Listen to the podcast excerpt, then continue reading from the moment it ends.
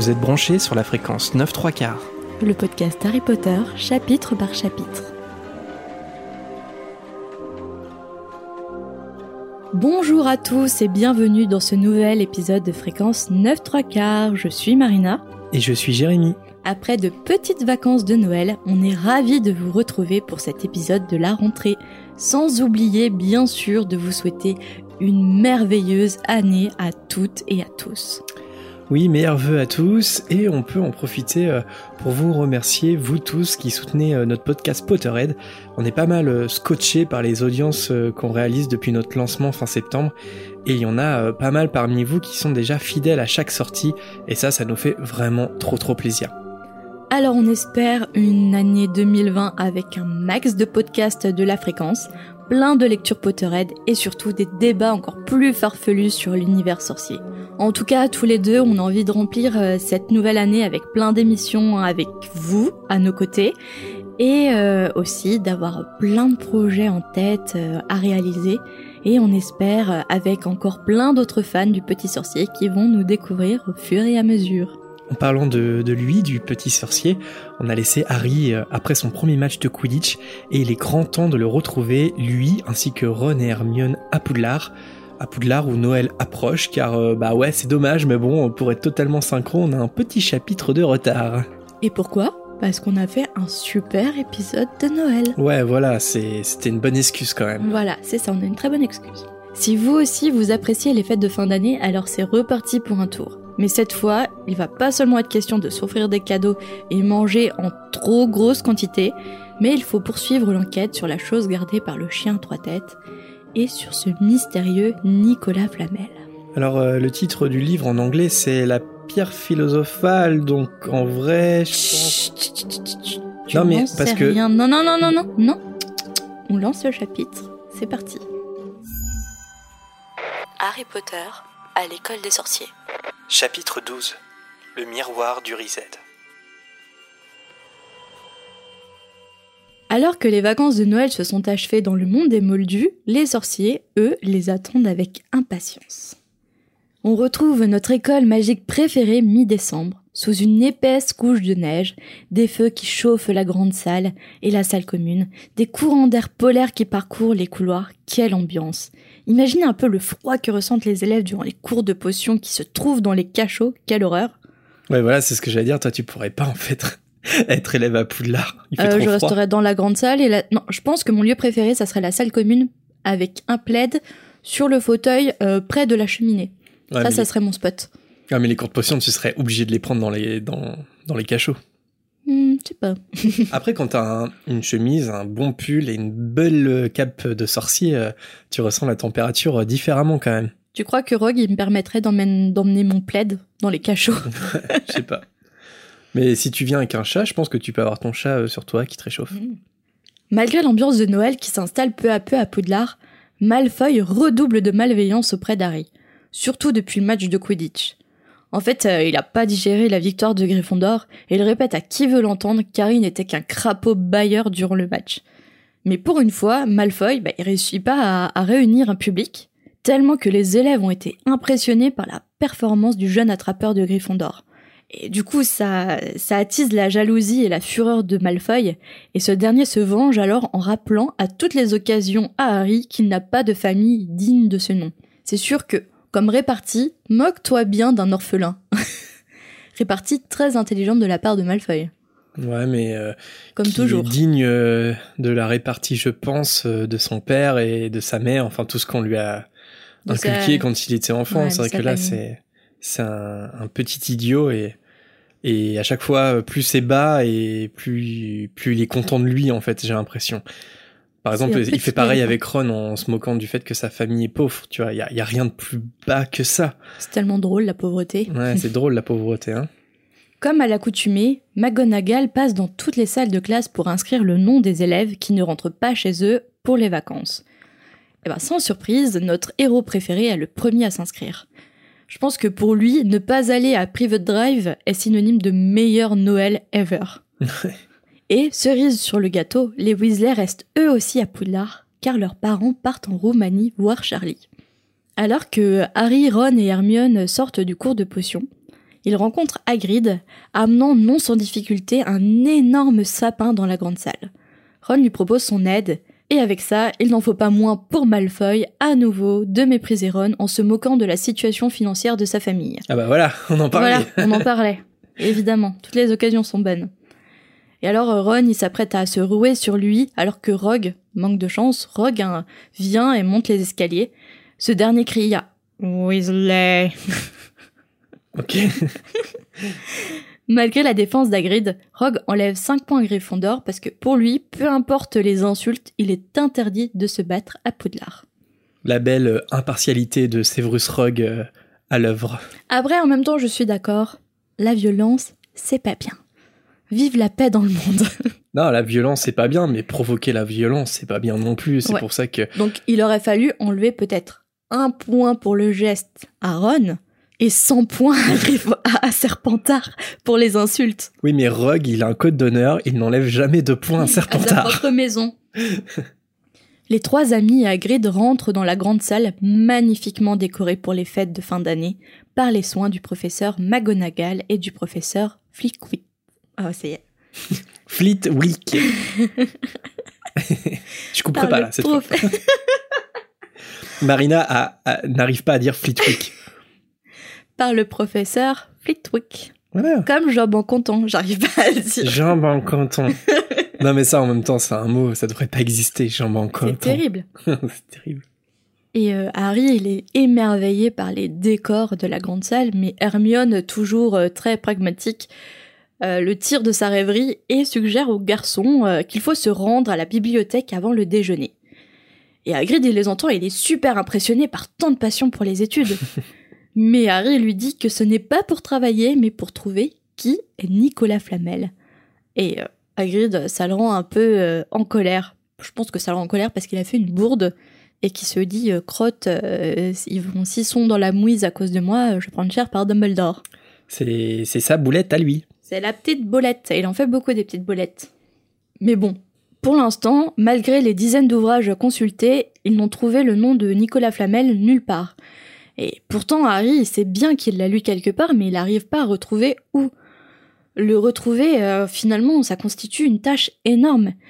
Et, euh, et en plus, il euh, y a une partie des livres qui peuvent pas consulter parce qu'ils font partie de la réserve. Et pour aller dans la réserve, il faut un mot d'un professeur. Et le seul moyen de trouver ce que charge Rogue est de savoir qui est Nicolas Flamel. Ce qui est pas mal, euh, à ce moment-là dans, de l'histoire, c'est que Harry, il se rappelle avoir lu le, le nom de Nicolas Flamel, mais il n'arrive plus à savoir dans quel contexte. Mm-hmm. Et en fait, c'est la même chose avec le lecteur, puisque le lecteur, eh bien, forcément, ouais, il a lu aussi. Le nom de Nicolas Flamel aussi sur le dos de la carte de la Chocogrenouille. Et je m'en veux un peu parce que j'ai, j'ai pas de souvenir de ma première lecture de, de l'École des sorciers, et du coup, je sais pas si euh, si j'avais capté ça. Alors, comme j'avais vu le film d'abord, sans doute que de toute façon, je connaissais l'histoire. Je sais pas. Toi, t'as un souvenir de ça ? Est-ce, est-ce que Nicolas, en plus, c'était à... T'as lu le livre de... avant le film, donc t'as découvert l'histoire en lisant le livre. Moi, je pense. T'as ce souvenir ? Non, tu t'en souviens pas.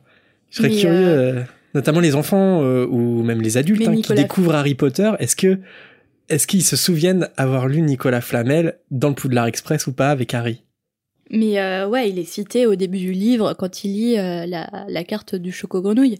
Et euh, je m'en rappelle, je me rappelle juste un vague souvenir où à la fin, quand on sait où se trouvait le nom de Nicolas Flamel, je dis ah, je me dis mais non, mais non, et je suis retournée en arrière pour vérifier. Je pense que ouais, on a été beaucoup à faire ça. Et ouais, c'est un peu comme euh, Sirius Black qui est donné euh, qui est donné dès le premier chapitre de l'École des sorciers. Et c'est vrai que quand le nom réapparaît, oui. euh, ceux qui étaient attentifs et qui nourrissaient déjà euh, beaucoup de passion pour Harry Potter, ils se souvenaient en fait hein, du premier chapitre euh, et que le nom de Sirius Black ait, ait été donné. Et là, pour Nicolas Flamel, eh ben j'aimerais bien, euh, je sais pas, le faire lire, le faire découvrir à des gens qui ne connaissent pas du tout Harry Potter et voir. Euh, en fonction de leur attention à l'histoire, est-ce qu'ils se souviennent avoir lu ce, mmh. ce nom ou pas ? Parce que si Harry l'a lu, c'est qu'on l'a lu aussi, en fait. C'est ça que Rowling euh, fait dans, dans cette petite pirouette euh, narri- narrative. Mais je crois que Sirius Black, je m'en souvenais pas. Sirius Black, tu t'en souvenais pas ? Je crois pas que, euh, à l'époque, je me suis souvenu au moment de lire le trois, que je me suis souvenu que c'était lui qui avait prêté la moto à Hagrid. Mmh. Je crois pas. Bah, pareil, ça remonte un peu trop loin.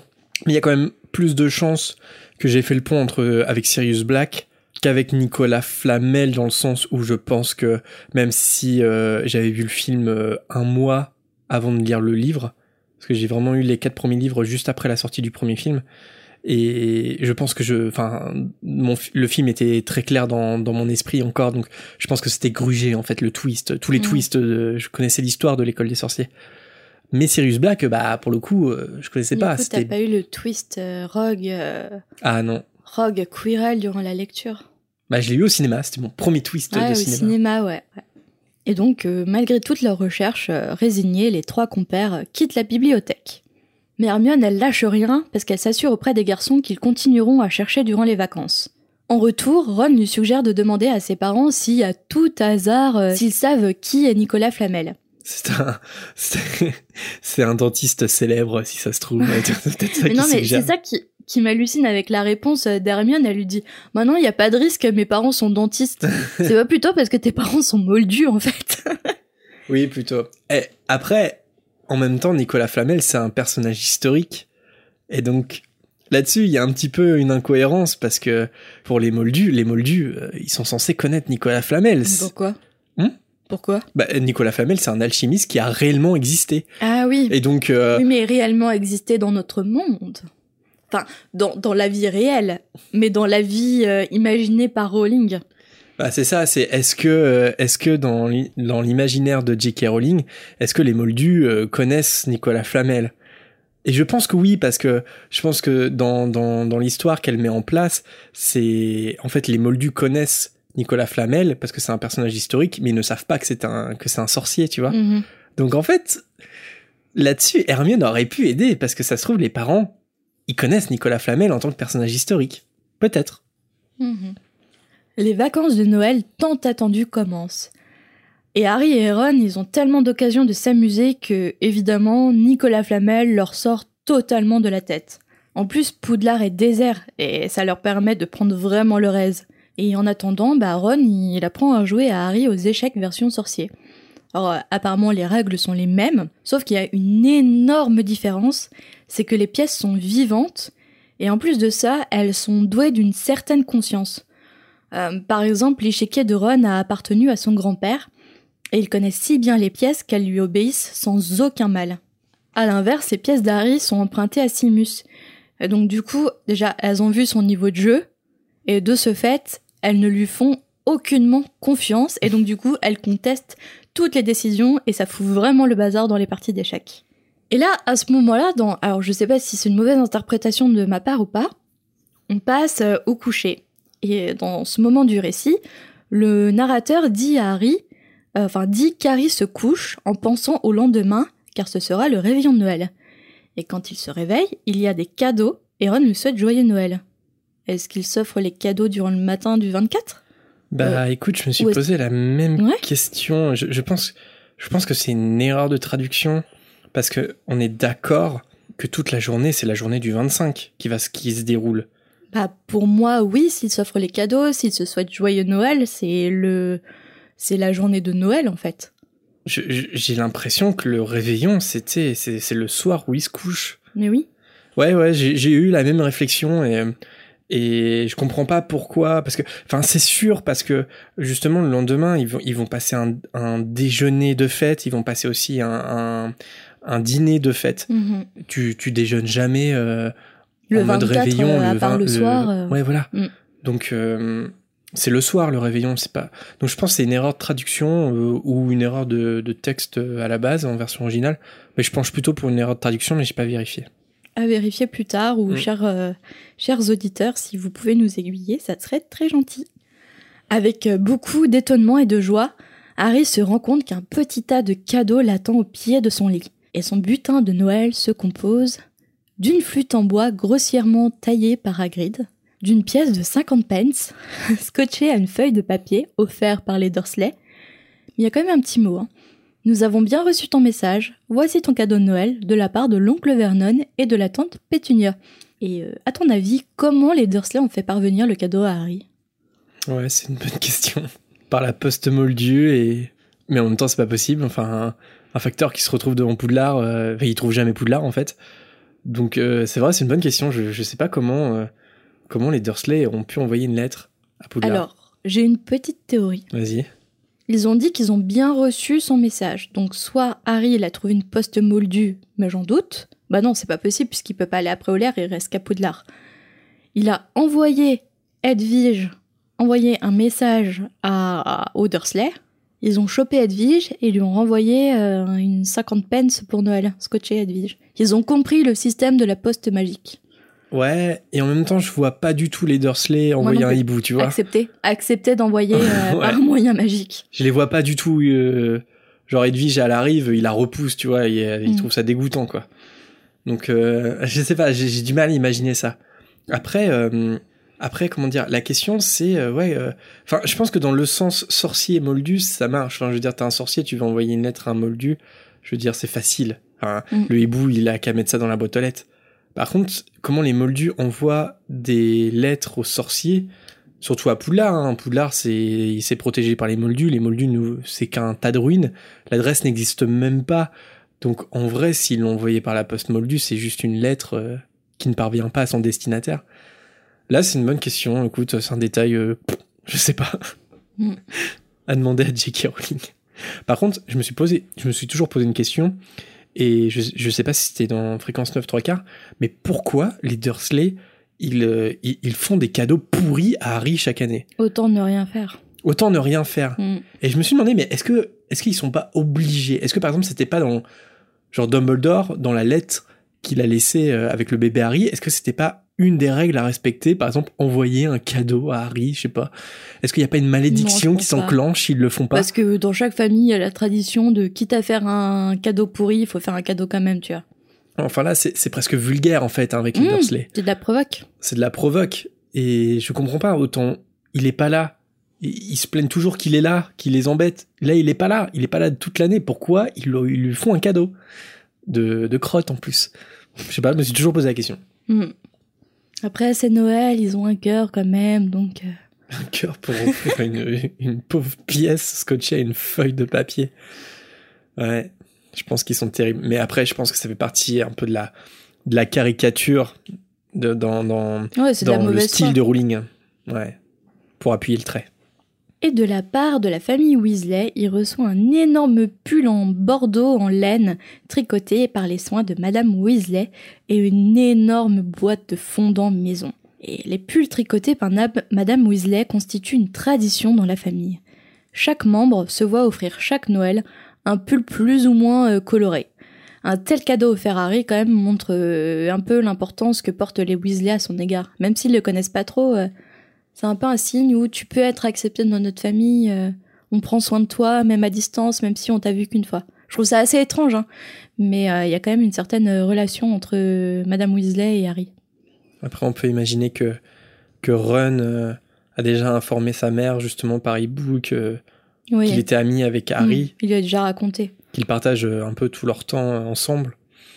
Et oui, puis il y a un côté maternel... Euh, surdéveloppé chez Molly. Ouais, ouais, chez Molly, c'est-à-dire que je pense qu'à peine elle, enfin, à peine elle a l'info que Ron est devenu l'ami de Harry, Harry l'orphelin, donc du coup, à ce, c'est un peu sa mère de substitution de base, tu vois, je trouve. Et puis on a, parce que dans la chambre des secrets, en fait, euh, euh, c'est la deuxième fois seulement qu'elle voit Harry et elle s'adresse à lui comme si elle était sa mère et comme si, ouais. tu vois, c'était un, ouais, un enfant euh, dont il faut s'occuper, ouais. De son côté, Hermione lui offre des friandises. Et un dernier cadeau mystérieux attend Harry. L'emballage cadeau, une fois déchiré, laisse apparaître un morceau de tissu argenté assez léger. Le tissu, en glissant sur le sol, forme un petit tas au reflet luisant. Et Ron, il est bouche bée parce qu'il pense savoir de quoi il s'agit. Apparemment, c'est quelque chose de très précieux et très rare. Harry le ramasse et il dit qu'en touchant le tissu, ça, ça lui donne l'impression de toucher de l'eau. Et impressionné, Ron lui dit que c'est une cape d'invisibilité. Harry jette la cape sur ses épaules et se regarde dans le miroir, mais il ne voit que son visage. Son corps, quant à lui, est invisible.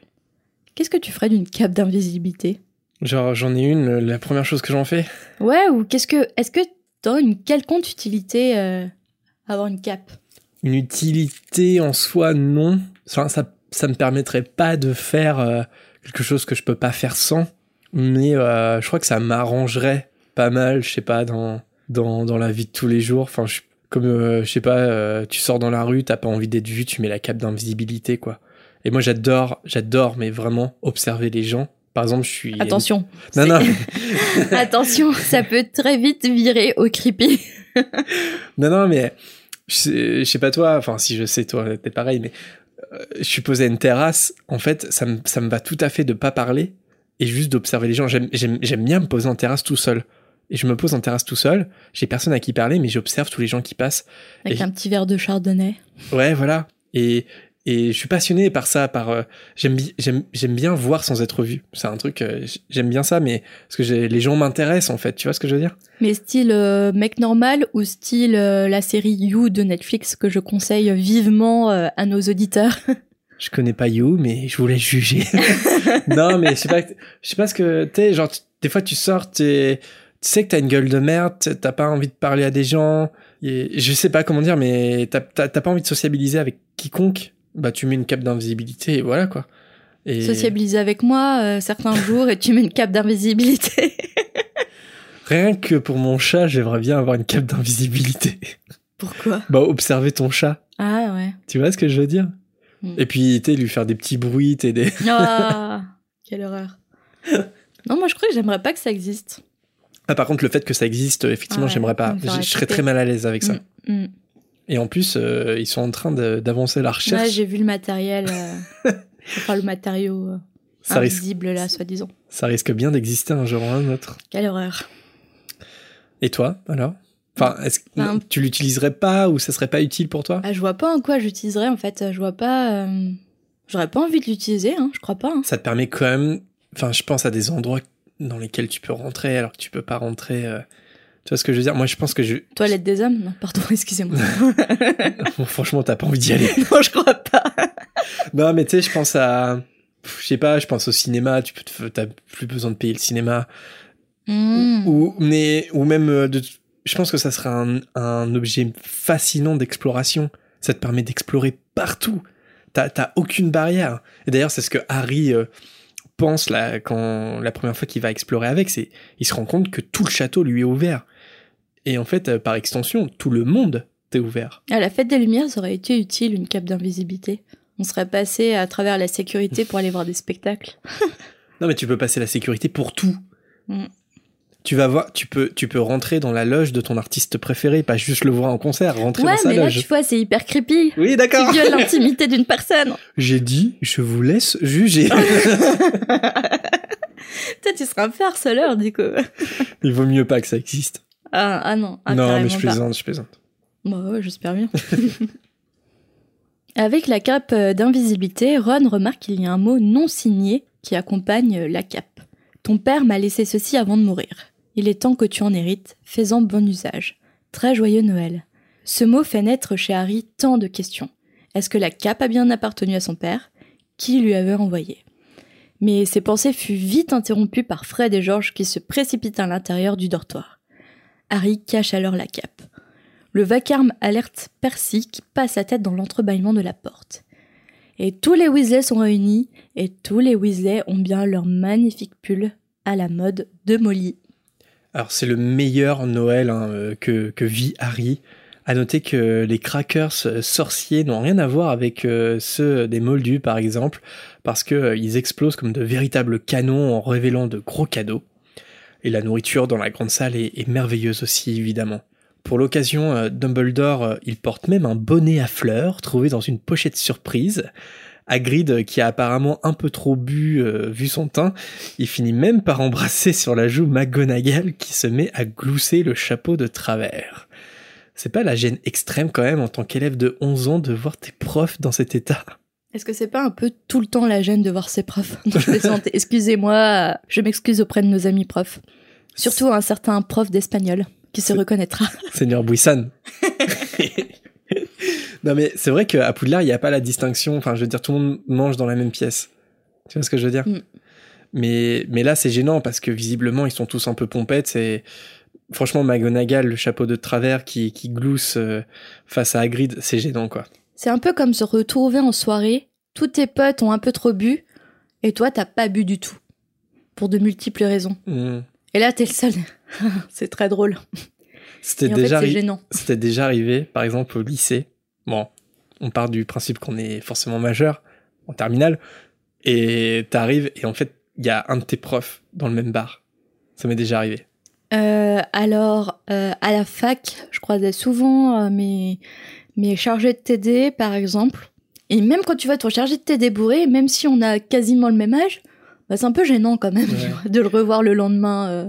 Ouais, c'est vrai, mais après, à la fac, euh, quand t'es étudiant, c'est lycée, différent. Euh, non. Ouais, au lycée, déjà, croisés dans la rue, c'était gênant avec leurs femmes et les enfants, tu vois. Ouais. Alors, dans un bar, euh, non. Non, toi, oui. Ouais, au lycée, une fois. Pas plus de précision que ça. Après le déjeuner, Harry et les Weasley passent leur temps à faire des batailles de boules de neige dans le parc avant de se réchauffer près du feu dans la salle commune de Gryffondor. Ron bat Harry très facilement aux échecs, et Harry, il est plutôt content de se débarrasser de Percy parce qu'il a essayé de l'aider pendant tout le jeu. Je vois bien Percy en mode gros lourd. Ça, c'est moi qui t'aide pendant euh, les jeux vidéo, euh, pendant la, les parties de Switch. En soirée, rebelote, nouveau festin avec de la dinde, des crêpes et bien sûr du pudding.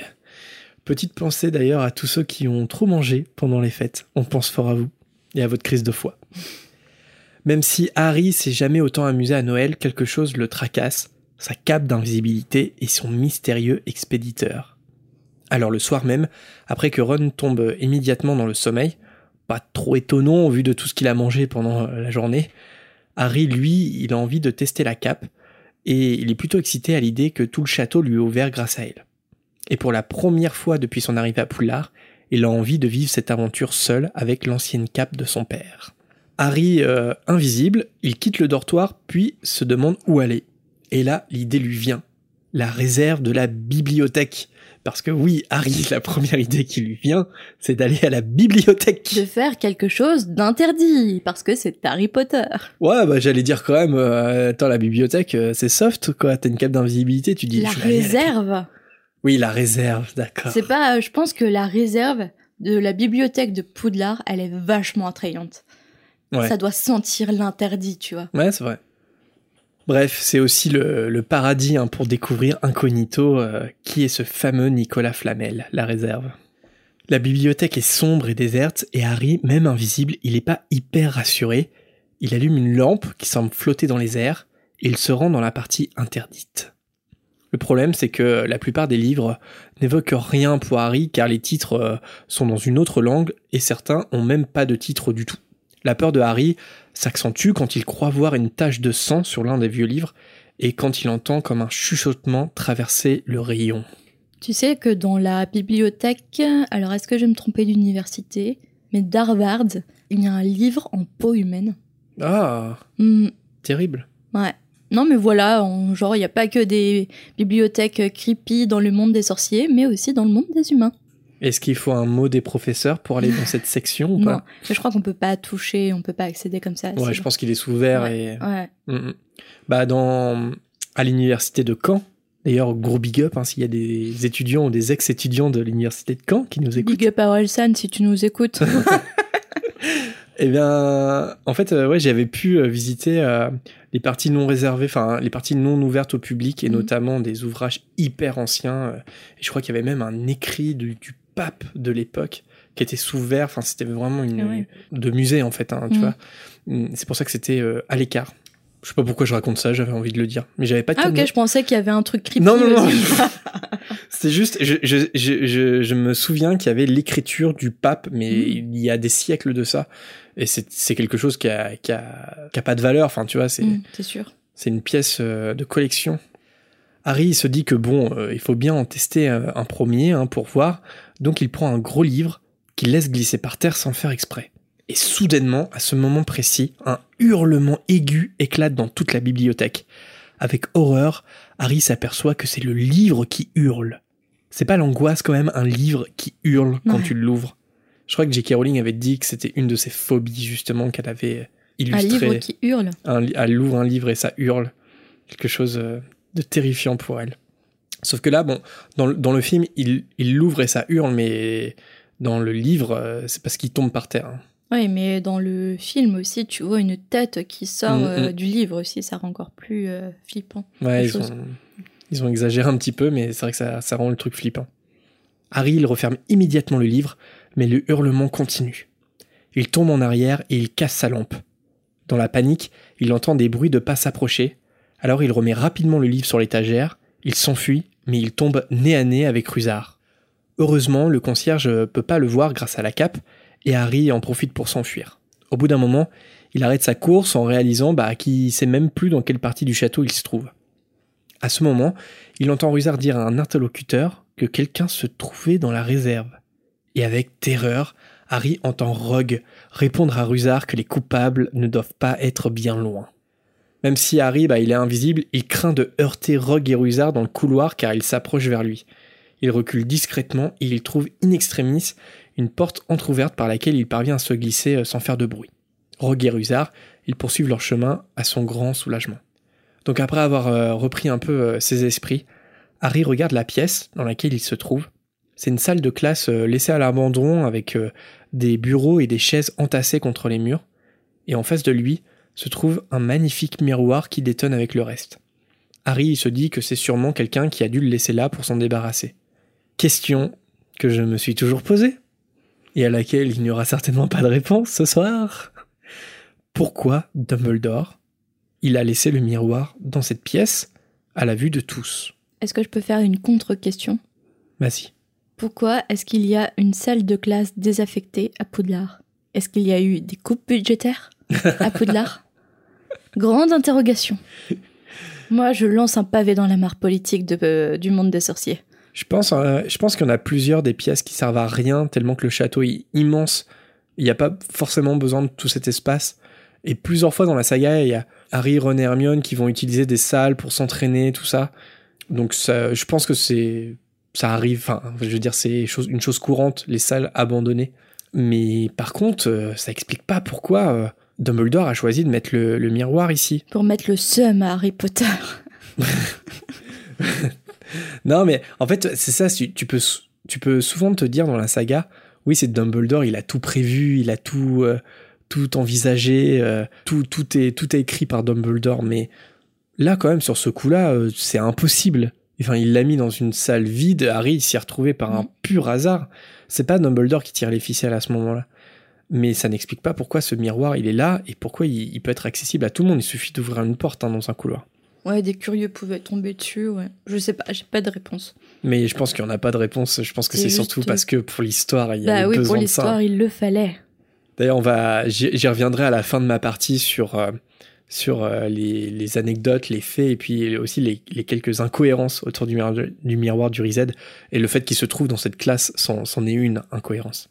Le miroir, il est si haut qu'il monte jusqu'au plafond et il est encadré d'or. Harry s'approche curieusement du miroir, mais il est toujours invisible. Par contre, le miroir reflète bien quelque chose. Et Harry, il est tellement abasourdi qu'il plaque sa main contre sa bouche pour éviter de crier. Il se retourne brusquement, mais il est bien le seul dans la pièce. Pourtant, à travers le miroir, tout un groupe de gens se tiennent derrière lui.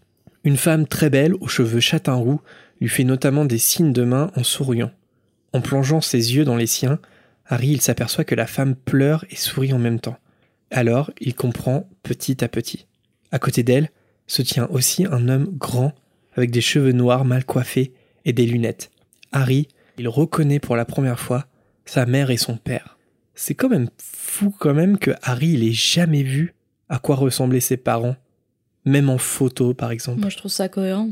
Pétunia, elle a dû cacher euh, tous les, toutes les photos euh, de sa sœur et, et de James. Ouais, oh, c'est ça sûr. Ça m'étonne pas du tout. Mais en arrivant à Poudlard, tu vois ce que je veux dire ? Bah comment ? Ouais, non, mais j'avoue, c'est... en plus, t'as onze ans, t'es tout timide, bah, oui. T'arrives dans un univers, c'est cohérent, mais moi, je me demande, à la place d'Harry, mais comment j'aurais trop voulu voir une photo de mes parents ? Ah bah oui, mais je pense que les Dursley n'ont pas laissé avoir des photos de ses parents. Mmh. Ouais, bah, ça, ça se trouve, c'est elles sûr. Sont déjà toutes brûlées en même temps. Mais tu vois, par exemple, quand on dit euh, euh, du, de, du père de Harry, ouais, c'était un excellent attrapeur et tout ça... Tu sais, Harry, il, il se dit pas, il n'y a pas une trace de ça, il n'y a pas une photo, il n'y a pas quelque chose que je peux voir. Euh, tu vois ce que je veux dire ? Et il y a forcément des photos à Poudlard des, des anciens élèves, tout ça. Et des photos de classe, je sais pas. Eh ben, revenons-en au film The Visit. Tu fais exactement la réflexion, la même réflexion que j'ai faite pour le film The Visit, pour les auditeurs. À chaque fois, je fais des apartés non Potterhead. Pour ceux qui ont vu The Visit, film de M. Night Shyamalan, est-ce que vous ne trouvez pas bizarre que les petits-enfants n'ont jamais vu leurs grands-parents en photo ? C'est vrai qu'au début du film, euh, c'est au début du film en fait, ils, ils voient oui. pas leurs grands-parents en photo, ils savent pas à quoi ils ressemblent. Mm. Pour le coup, est-ce que c'est une incohérence ou pas ? Ah mais carrément Ah mais carrément Ce film est super sympa, hein, mais il y a une sacrée incohérence. Hein. Ouais, si on accepte ce truc-là, franchement le film est, est top. Top, top, top. Oui, il est mais top, euh... hein, mais il faut mettre de côté certaines choses. ouais. Enfin bref, Harry, il n'a pas vu non plus ses parents en photo. et pour le coup, euh, on ne peut pas parler d'incohérence, mais euh, je ne sais pas, je me mets à la place de lui et je me dis, je suis orphelin, j'ai onze ans et, et je découvre enfin la vérité sur mes parents, en tout cas une partie de la vérité. Et pour autant, j'ai, je ne les ai jamais vus en photo. Et je ne sais pas, je pense que, je, je pense que j'aurais cherché à les, à les voir. J'aurais cherché à en savoir plus sur eux. Après, euh, peut-être parce que j'ai, je suis plus vieux et qu'il euh, ne faut mmh. pas oublier que Harry, il a onze ans. Ouais, et puis il est bouleversé par euh, tant de nouvelles et un autre monde. Je rêvais d'un autre monde. Voilà. Ça t'a fait du mal, ta session variété française. Harry, euh, il regarde les autres gens dans le miroir et il reconnaît ici et là quelques similitudes physiques. Toute sa famille lui sourit et lui adresse des signes de la main. Il est dit qu'Harry ressent quelque chose qui lui fait mal à l'intérieur, je cite, « un mélange de joie et de tristesse ». Alors la pudeur de la description est vraiment tou- touchante, je trouve, d'autant que, bah, sans le savoir encore, en tant que lecteur, on touche ici en fait au, au pouvoir le plus mystérieux et le plus fort qui existe chez Harry, c'est-à-dire l'amour en fait. Et c'est ça qui va lui permettre de vaincre Voldemort, c'est sa plus grande arme, même s'il n'en a pas encore conscience.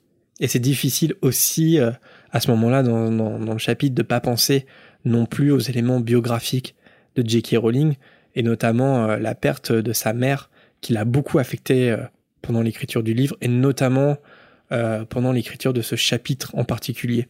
Euh, j'ai pas la source exacte et la citation, mais euh, je me souviens qu'elle a, qu'elle a déjà dit que ce chapitre euh, aurait été écrit complètement différemment si, si sa mère... Était, aurait toujours été en vie en fait, et que ça a énormément affecté euh, l'écriture du chapitre, mais aussi la, l'ambiance de la saga.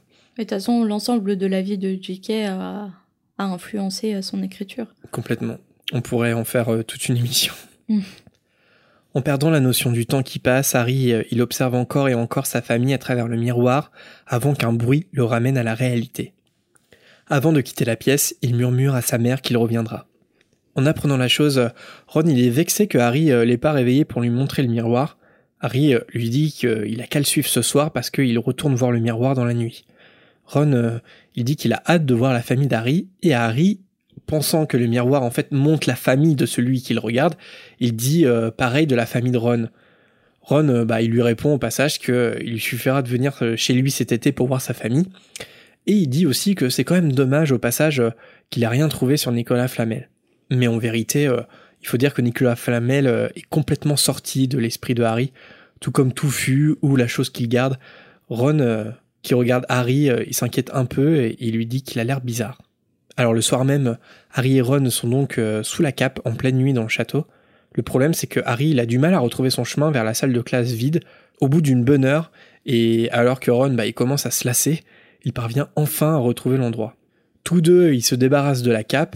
Et Harry, euh, il se retrouve à nouveau face au miroir. À son grand soulagement, toute sa famille est bien toujours là, et sa mère euh, semble ravie de le revoir. Le seul problème, c'est que bah, Ron il indique à Harry qu'il voit rien dans le miroir. Harry, il place alors Ron devant lui. Sa famille euh, disparaît, il la voit plus dans le miroir, Harry. Mais Ron, lui, il est stupéfait par son reflet. Sauf que, euh, eh ben, c'est pas sa famille qu'il voit. Il se voit lui-même, Ron, seul, mais plus vieux. Il est préfet en chef, mais aussi capitaine de Quidditch. Il tient d'ailleurs la coupe qu'il vient de faire remporter à sa maison. Ron, il se retourne vers Harry, il lui demande si le miroir montre l'avenir. Ce à quoi Harry répond par la négative parce que, évidemment, sa famille, elle est morte. Quand même, ce manque de tact de la part de Ron, c'est loin d'être le seul hein, de la saga, hein, le, de manque de tact, mais ça reste quand même son pire, je trouve, tu vois, genre... Il réfléchit pas une seule seconde avant de poser cette question, ouais. mais c'est, ça peut être hyper blessant. L'avenir, mais t'es débile ou quoi, mes parents ils sont morts. Ou ça veut peut-être dire que Harry va bientôt rejoindre sa famille. Ah oui, pas bête, ouais. Là, limite, je me demande si c'était pas une théorie, tu vois. Oui, ça montre l'avenir. Non, je plaisante. Harry et Ron commencent alors à se bagarrer pour être celui qui contemple le miroir avant qu'un bruit les ramène à la réalité. Immédiatement, ils se remettent sous la cape avant que Miss Teigne apparaisse à la porte. À ce moment-là, ils se posent tous les deux la même question. Est-ce que les chats peuvent voir à travers une cape d'invisibilité ? Les chats peuvent tout voir. Ils ont euh, mille sens, les chats.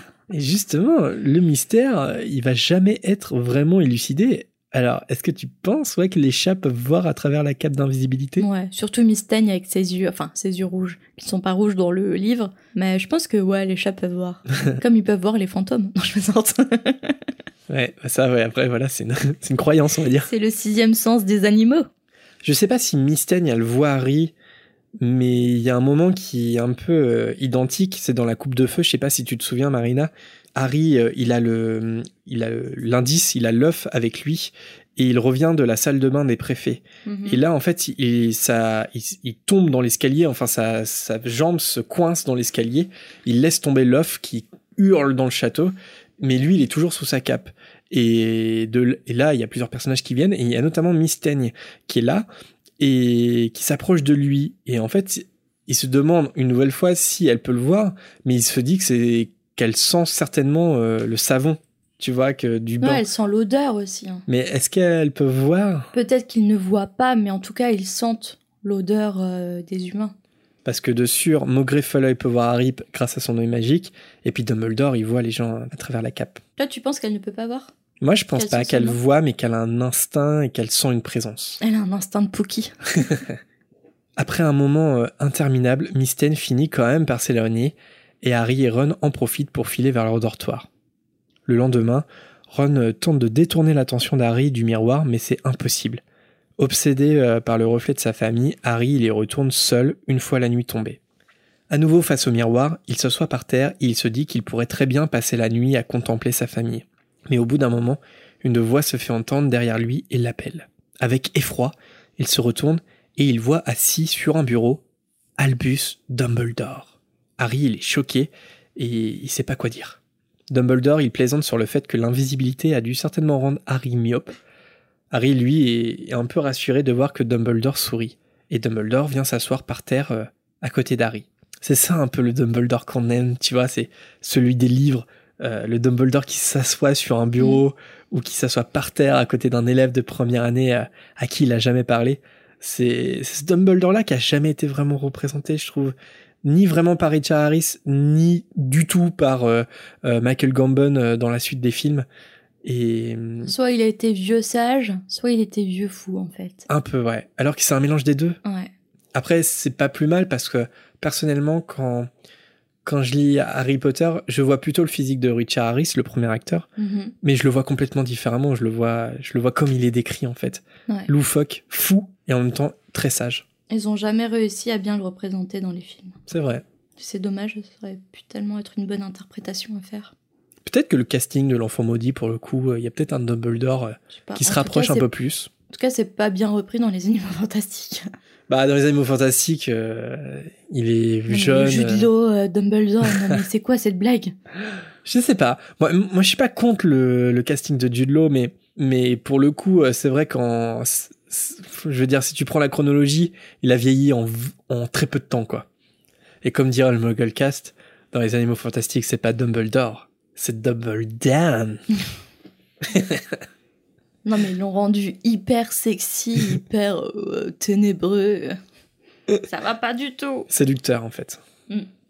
Il y a aussi un peu plus loin, euh, dans le chapitre, le moment où Harry euh, demande à Dumbledore, par exemple, s'il peut lui poser une question. Et Dumbledore lui répond que c'est ce qu'il vient de faire. Et voilà, c'est des choses euh, qu'on retrouve pas, c'est mm. vrai. Ni chez Richard Harris, ni chez Michael Gambon, par exemple. Et si jamais à Harry Potter devait être réadapté, je sais que t'es contre Marina, mmh. mais peut-être que euh, on aurait un Dumbledore beaucoup plus proche de celui qui nous est cher, celui bah, réadapté. Ah, je sais pas. Pas maintenant, mais plus tard, ça arrivera pas forcément. Série.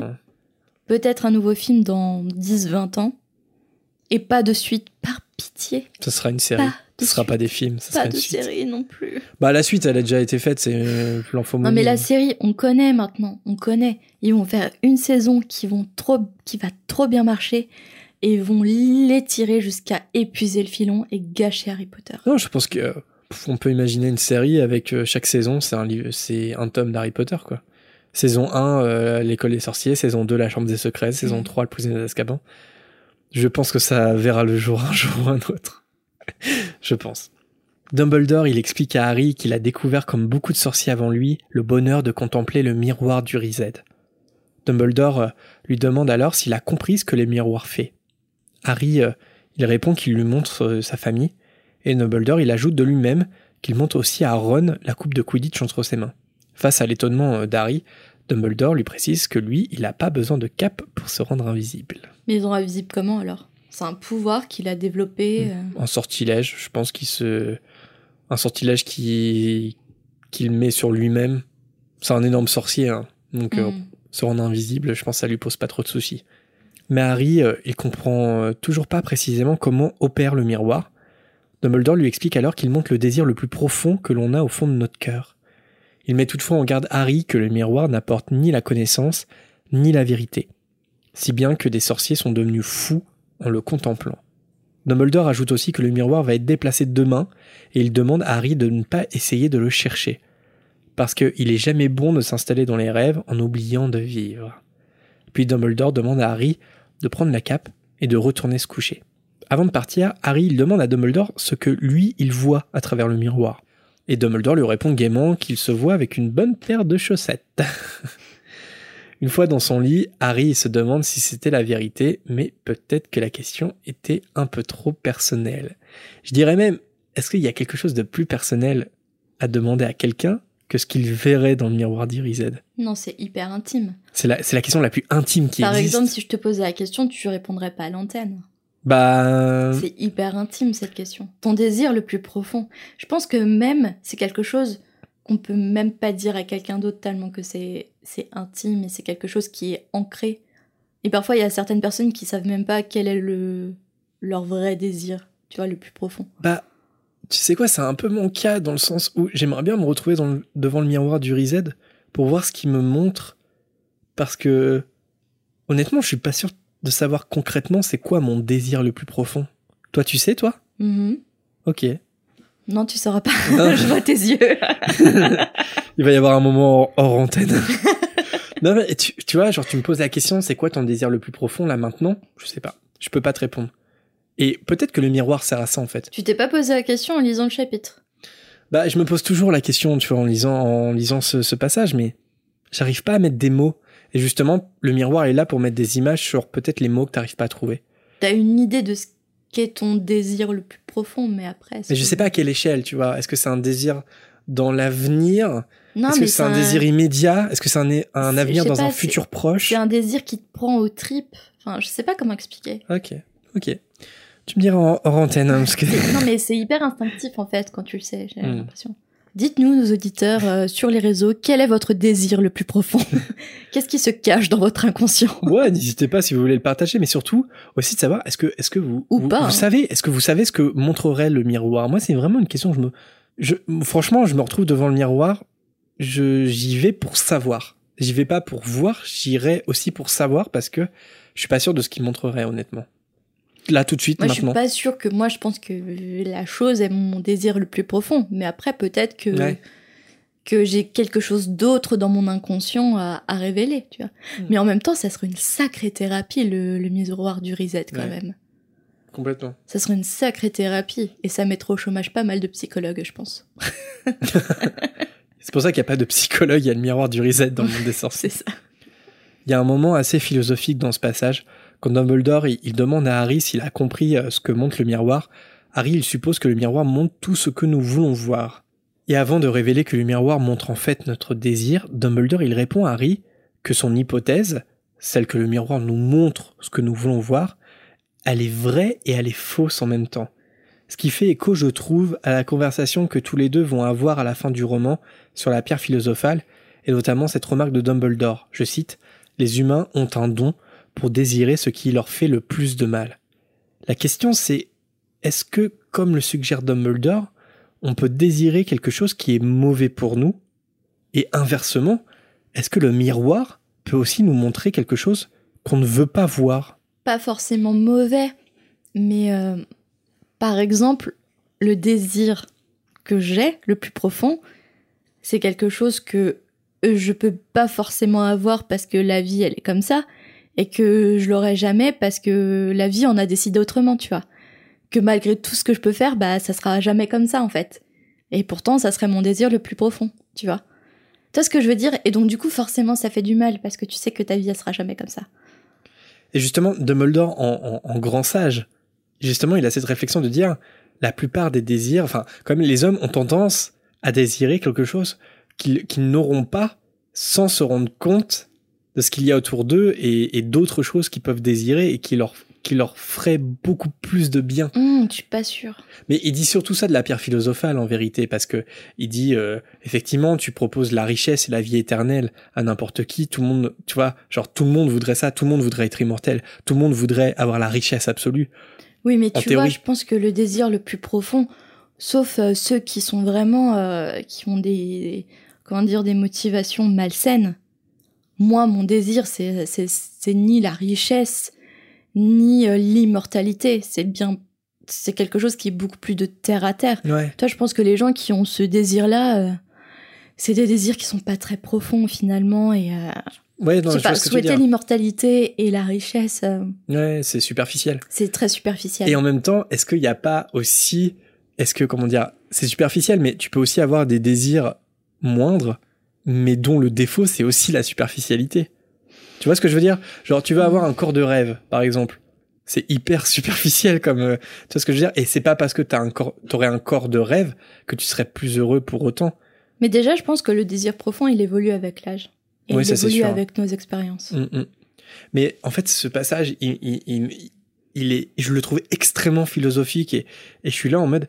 Mais effectivement, est-ce que ce qu'on désire, est-ce que c'est forcément quelque chose qui, qui peuvent nous faire du bien ? Est-ce qu'on n'a pas tendance à désirer des choses qui nous, qui nous sont en fait néfastes, qui nous seraient néfastes ? Et, et inversement, ça me fait bader à l'idée de me dire, ça se trouve, je suis face au miroir et le miroir me montre quelque chose que j'ai pas envie de voir. Parce que c'est ça qu'il dit Dumbledore. Mmh. Tu peux être surpris parce que te montre le miroir, parce que, parce que des fois, bah, tu refoules tes désirs et peut-être que... Bah, d'où le retour des psychologues, en fait. Ouais, voilà. Et de la thérapie. Donc, il faut quand même des psychologues. Après, le miroir du Riséd. Finalement, en fait, il faut une thérapie, toujours. Non, mais on est tellement compliqués, c'est incroyable. Mm. On a tellement tous besoin de thérapie dans notre vie, en fait. On a tous besoin d'un Dumbledore, en fait. Ouais. Allez, quelques infos wiki, parce que j'adore ça. Et quelques anecdotes, mais aussi des incohérences sur le miroir du Riséd pour clôturer ce chapitre. Alors, l'origine et le créateur du miroir euh, sont inconnus, euh, selon Pottermore. Un ancien professeur l'a très certainement ramené d'un voyage, comme cela arrivait souvent. On apprend aussi que le miroir est dans un premier temps entreposé dans la salle sur demande, selon un texte Pottermore toujours. Sauf que bon, en fait, le miroir, il semble avoir quand même un peu plus la bougeotte que ça. Par exemple, on l'a déjà évoqué, mais que fait ce miroir dans une classe de salle vide euh, à la première année de Harry, par exemple ? Ça, c'est jamais expliqué. Dans le deuxième volet des Animaux Fantastiques, Dumbledore y voit Grindelwald à travers le miroir. Donc pareil, que fait le miroir en dehors de la salle sur demande à ce moment-là ? On est en dix-neuf cent vingt-huit, il n'y a aucune raison qui explique ça. Et d'ailleurs, bon, bah, c'est un détail parce que ça a posé en fait un problème de cohérence qui est un peu plus large dans le film. Je sais pas si tu te souviens, Marina, mais de, quand Dumbledore est face au miroir du Riséd, il y voit en fait le souvenir de la création du pacte de sang entre lui et Grindelwald. Mmh. Et en fait, euh, ce qu'on en sait, le miroir, il ne montre pas le passé. Mais simplement, on l'a dit plusieurs fois, le désir le plus profond de celui qui le contemple. Oui, mais parfois, c'est soumis à interprétation. Parce que par exemple, euh, ce que voit Ron. Ron se voit euh, capitaine de Quidditch, euh, avec la coupe, et puis préfet en chef. Mais comme l'a dit Dumbledore, ça va bien au-delà. C'est, c'est le fait de se démarquer de ses frères qui, qui manquait de, de reconnaissance... Euh, Oui, de reconnaissance. Oui, c'est ça. Il a, il a grandi dans l'ombre de ses frères et voilà, pour une fois, c'est, c'est ça, lui qui est dans démarquer. La lumière. Donc, tu vois, ça, c'est soumis à interprétation. Donc, on peut pas, est-ce que, et pourtant, hein, je défends pas les Animaux Fantastiques, mais est-ce que ça peut pas être soumis à interprétation, ce que voit Dumbledore, euh, à pour ce moi, moment-là ? Ça pose un problème de cohérence quand même, parce que Ron, franchement, basiquement, ce qu'il, il, il se voit comme il aimerait être. Dumbledore, il se voit pas comment il aimerait être, il se voit lui comment il a été dans le passé. Et en fait, c'est pas son désir.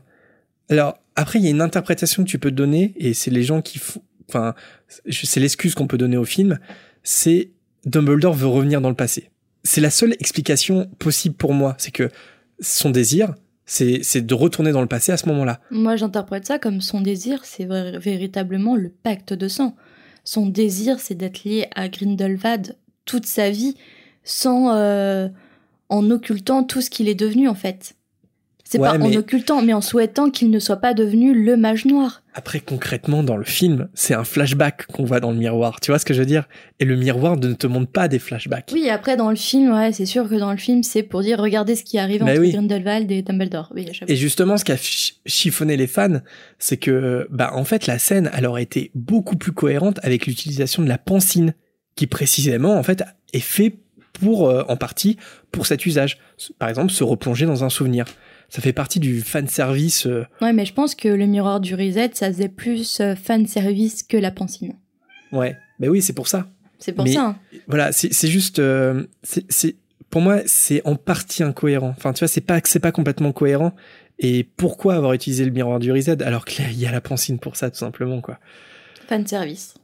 Justement, voilà, fanservice, mais pas un fanservice qui est peu recherché et qu'on peut reprocher, en fait, euh, au film Les Crimes de Grindelwald, comme par exemple euh, la présence impossible de McGonagall en termes de chronologie. Voilà. Autre mais c'était exemple. Sa grand-mère.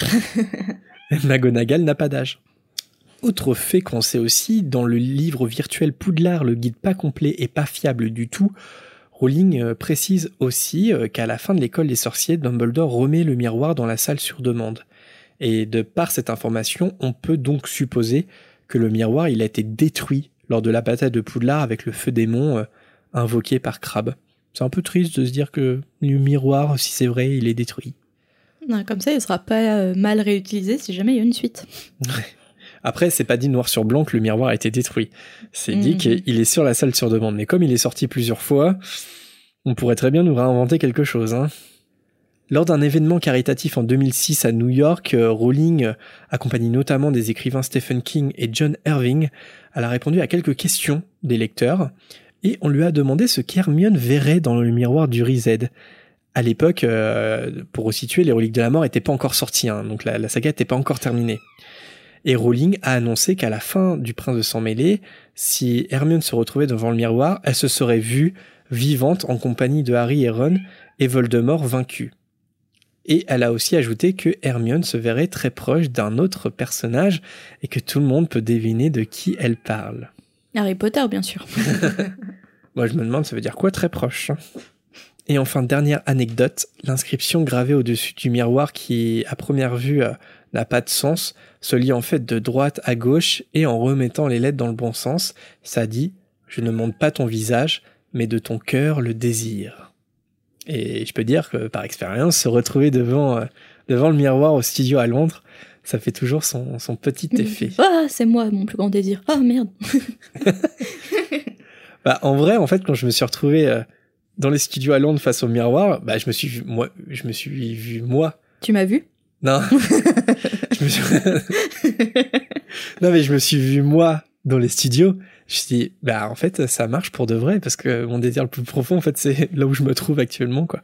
Petit instant poésie. Et... Et c'est donc la fin de ce chapitre, le miroir du Riséd.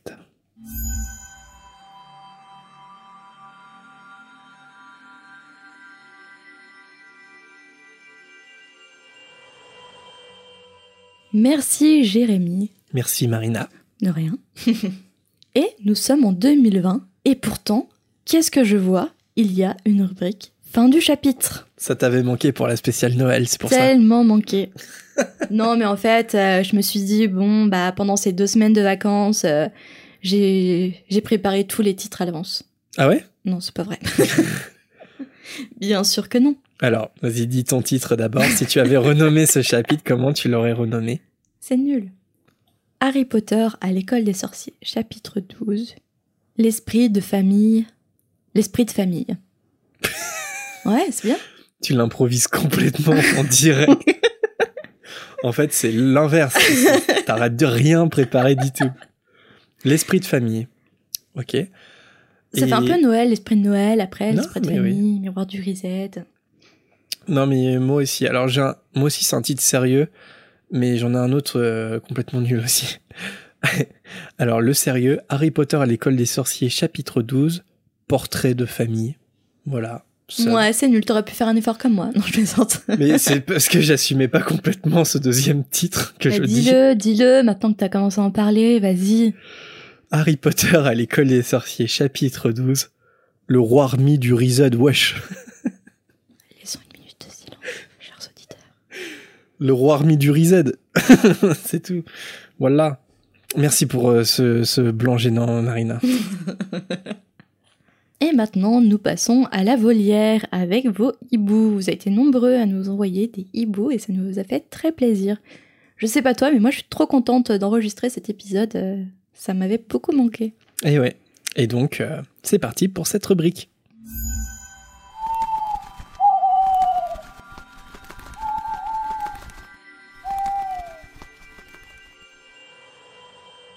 Et on commence ce premier hibou de l'année deux mille vingt par un hibou sonore, celui de Makoto.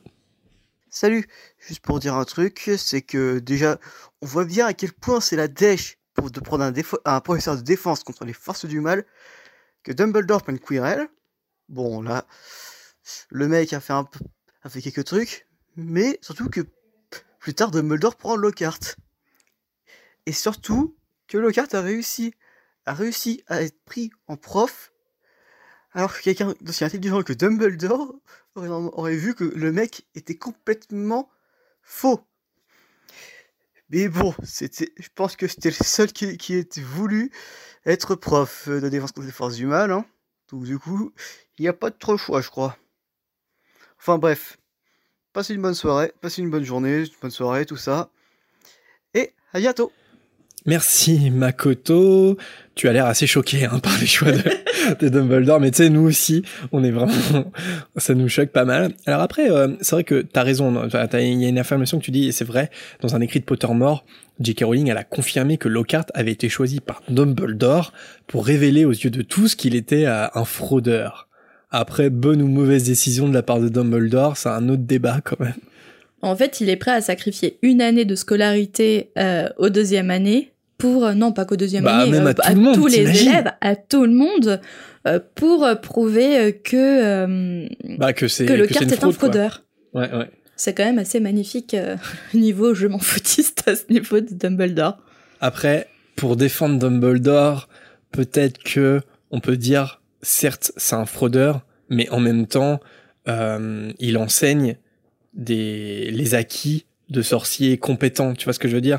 Donc en fait, bon, après on le voit dans les faits que c'est un mauvais prof, mais oui. Peut-être en théorie, ça enseigner. Lockhart, ils, ils veulent les histoires des autres, ils veulent les compétences des autres. Donc après, peut-être qu'il se dit, il peut enseigner ce que les, ce que les autres euh, ont appris, tu vois oui, ce que je veux dire. Enfin, c'est un peu alambiqué, mais mais en fait, c'est juste que c'est pas c'est pas juste un, un voleur d'idées, c'est c'est une fraude totale ce ce mec. Mmh. Mauvais move de Dumbledore. Et quant à Quirrell, eh ben Quirrell euh, Quirrell était prof avant, hein, donc euh, il a pris une année sabbatique oui. Et quand il est revenu, il, c'était plus le même. Mmh. Mais je pense pas que Dumbledore, euh, il, il était pas au courant des, des agissements de, de Quirrell, en tout cas pas à cent pour cent, et il l'a, il l'a sûrement trouvé changé, il l'a trouvé bizarre, mais de là de se dire que il, il est vampirisé par Voldemort, je pense pas. Donc euh, Quirrell, pour le coup, euh, il l'a choisi, mais bien avant. Donc euh, c'est un... Voilà, la décision... Enfin, on peut pas reprocher à Dumbledore ça. Par contre, Lockhart complètement. Et nous passons au hibou d'Alizée. Je me demandais, est-ce que les sorciers sont sur les listes officielles des Moldus ? En particulier les nés Moldus. Ils sont sur les listes, mais du coup, une fois qu'ils sont à Poudlard, ils disparaissent du monde Moldu. Et que disent les parents Moldus à leurs connaissances et amis quand leurs enfants va à Poudlard ? Alors, pour les listes officielles de Moldus, je ne sais pas, je me suis pas posé la question. Euh, que dire aux connaissances et aux amis ? Il a été dans une pension euh, très loin... Euh... Saint-Brutus. Au, f- au fin fond de la Normandie. Là où personne ne peut le trouver. Non, mais ça pose, ça pose des questions hyper euh, administrative. Toi qui es dans l'administratif en plus, Marina. Non mais je veux dire, par exemple, il euh, y a un recensement. Je veux dire, t'habites dans un village. Il y a très peu de villes et de villages sorciers. Bah, en France, oui, mais, euh... oh, mais le recensement, ça se fait à seize ans et dix-huit ans. Ouais, mais au Royaume-Uni aussi, il y a un recensement. On sait le nombre d'habitants. Tu vois ce que je veux dire? Mm-hmm. Et donc, si t'habites dans un, dans, dans une oui, mais... ville ou dans un village, ah. il, il faut bien que les enfants, ils sont inscrits quelque part, tu vois. Après, il est dit, si mes souvenirs sont bons, parce que ça fait un moment que j'ai pas fait de relecture, surtout des, des derniers euh, tomes, euh, il est dit que le gouvernement Moldu est au courant du gouvernement, euh, enfin du monde de la magie. Le seul à savoir, c'est le Premier ministre.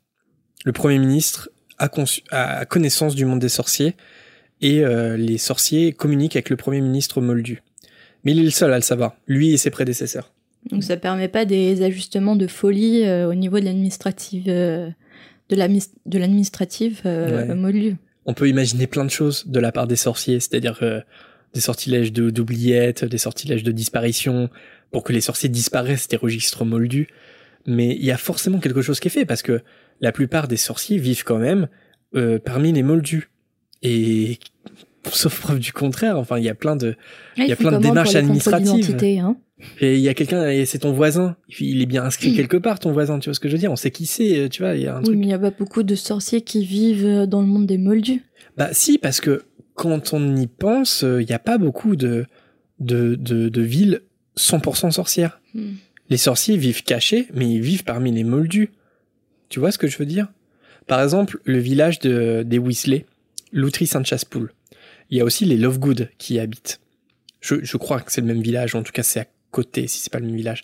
Mais je pense qu'il y a des moldus qui vivent à Loutry-Sainte-Chassepoule. Mais regarde nos voisins, on n'a jamais demandé leur carte d'identité, on ouais. sait même pas ce qu'ils font dans la vie. Non, et, mais d'accord. Et qu'est-ce qu'ils font quand ils, qu'on l'entend, qu'on les entende prendre l'ascenseur le matin, tu vois. Mais la question c'est de savoir, est-ce qu'ils ont une fausse identité moldue quand ils en ont besoin? Tu veux, tu veux acheter un appartement? Il faut bien des papiers. Bah, bien... Ça revient à la question qu'on a eue euh, la dernière fois. Mmh. Y a-t-il des notaires? Non, mais c'est surtout, est-ce que c'est des faux papiers? Est-ce que, est-ce que les sorciers trompent complètement les moldus pour vivre parmi eux? Mais ouais, euh, moi, je suis comme Alizé, je me pose ce genre de questions, tu vois. Parce que euh, moi, je suis persuadé que les sorciers, ils ont quand même une identité dans le monde des moldus. Parce que quand tu vis parmi les moldus, t'es obligé d'en avoir une. Sinon, t'as la police qui vient tout le temps. Enfin, tu vois, genre, la police, elle a besoin de savoir qui t'es. T'as une maison, la maison, tout le monde la voit, tout le monde... On voit que tu sors de chez toi. Je suis pas sûre, ça. Les contrôles sont pas si poussés. Non, mais voilà, c'est... on peut se poser ce genre de, de questions euh, farfelues, quoi. Et une question de Constance. Salut Fréquence neuf trois quarts, j'aime beaucoup votre podcast et je me demandais pourquoi personne n'a utilisé le retourneur de temps lorsqu'il était encore en marche ou de la chance liquide pour tuer Voldemort.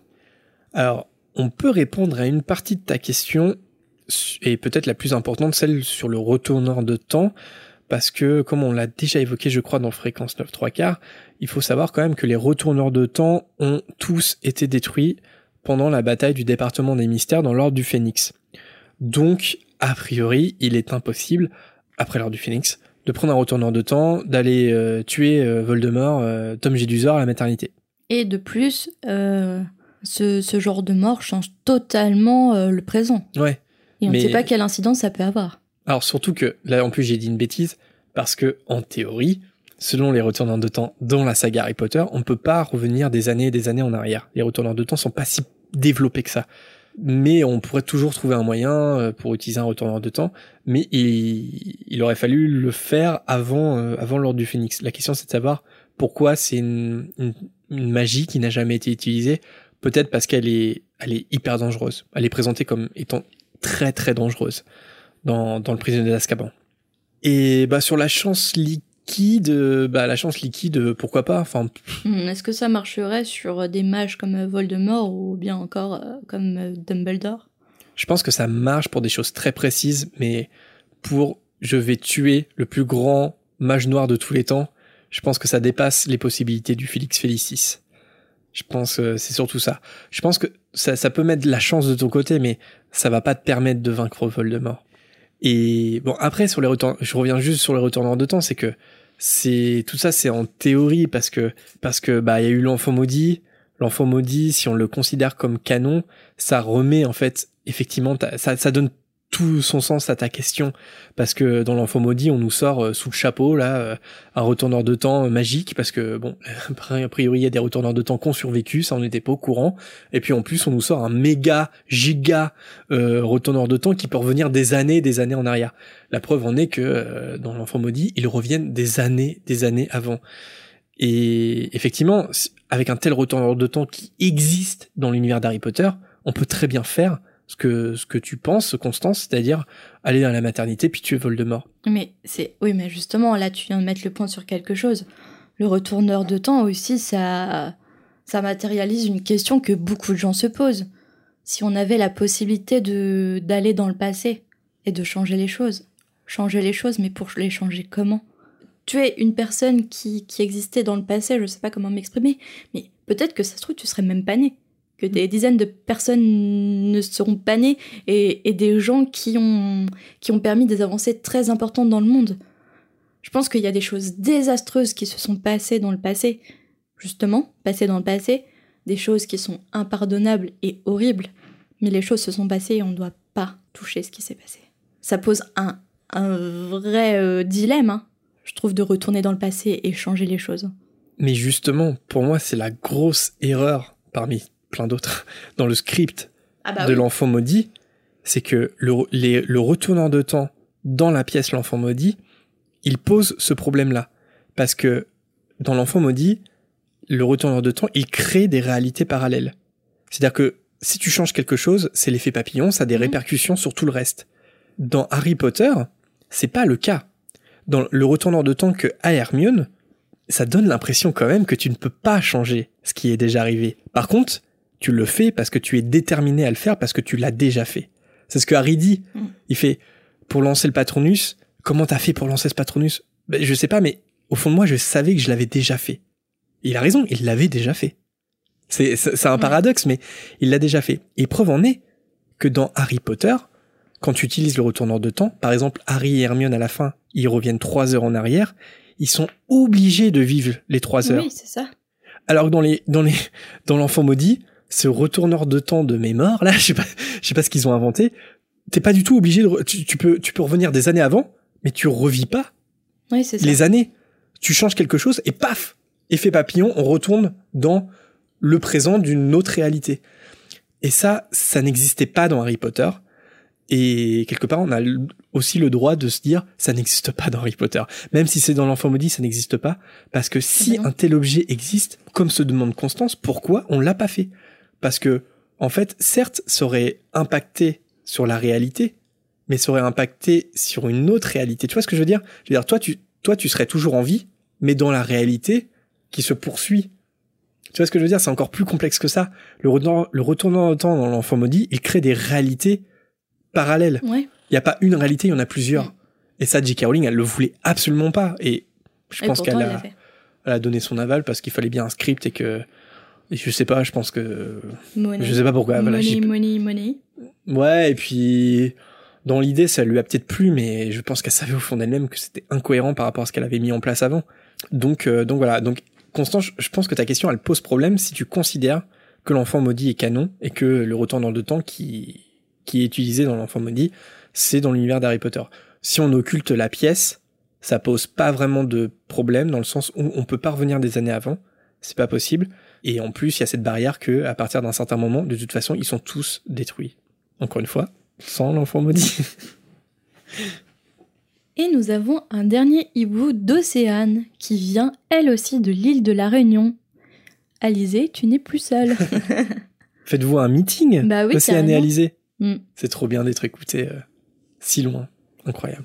Bonjour, je découvre avec plaisir votre podcast et j'ai une petite remarque à faire sur l'histoire. À un moment, on est bien d'accord, les escaliers n'en font qu'à leur tête. Sauf qu'ensuite, dans les autres tomes, on n'en entend plus parler et on ne le voit même plus à l'écran. Sauf erreur de ma part. Cela me chiffonne depuis toujours, pas vous? Auriez-vous une explication? Aurait-il arrêté d'être fou? Bon, alors, on vient d'avoir un débat, hors antenne. Euh, dans un précédent épisode, le maître des potions, j'ai dit des escaliers qui n'en font qu'à leur tête. Mais est-ce que c'est un ajout de mon inconscient à cause des films, parce qu'on retrouve pas dans le livre? Alors dites-nous si vous arrivez à le retrouver dans le livre ou c'est quelque chose que j'ai ajouté inconsciemment en pensant, euh, en pensant au livre. Ouais, ça se trouve, je l'ai pas lu, mais je me dis, bah tiens, en fait, ils en font qu'à leur tête. Mais ouais. Bah, c'est une et réplique c'est un défaut, fin... ultra connue dans, dans, le, dans ouais. le film. J'ai l'impression, je sais pas, enfin c'est... Ouais, ça, ça sera à regarder, puis si vous avez l'info, n'hésitez pas à nous la donner. Mais on a l'impression que c'est jamais dit textuellement noir sur blanc que les escaliers n'en font qu'à leur tête et que les escaliers bougent dans, dans les livres. Et euh, donc si... Ils se transforment, certes, mais ils bouger se... comme dans le film. Bah, je sais pas, est-ce qu'ils bougent ? Non, ils bougent même pas, en fait. Si, en fait, enfin, ils se transforment, ils ont des marches escamotables, ah oui. euh, tu vois. Mais parce que... Pas. Dans le film, c'est ce que je disais hors antenne, ça permet aussi au trio de se retrouver de, face à Touffu sans le vouloir. Alors que dans le livre, ça se passe pas comme ça. Dans le livre, c'est Harry, Ron et Hermione et Neville qui se retrouvent face à Touffu parce qu'ils fuient Rusard. Mm-hmm. Ouais. Et en fait, d'in- d'introduire cette information que les escaliers bougent, ça, c'est un prétexte dans le film pour qu'ils se retrouvent là où ils devraient pas être. Donc j'ai l'impression quand même que euh, bah, dans le livre, les escaliers, enfin, ils bougent pas comme on voit dans le film, en fait. C'est pas, c'est pas quelque chose qui existe dans, le, dans les livres. Mais peut-être qu'on se trompe, peut-être que c'est ailleurs.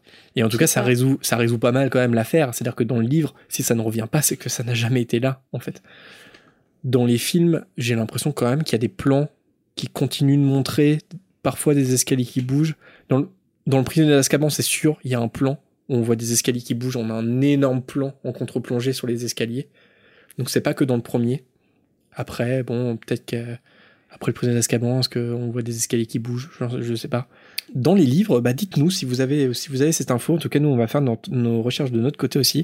De savoir, est-ce qu'il y a un moment, textuellement, c'est dit dans un livre que les escaliers bougent ? Ah, j'étais sûre que c'était marqué. Et voilà, c'est sur ce débat que s'achève notre émission de rentrée.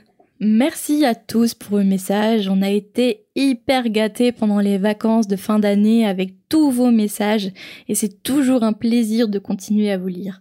Alors on va faire quelques dédicaces comme d'habitude. D'abord à Maë pour ses dessins. Merci beaucoup.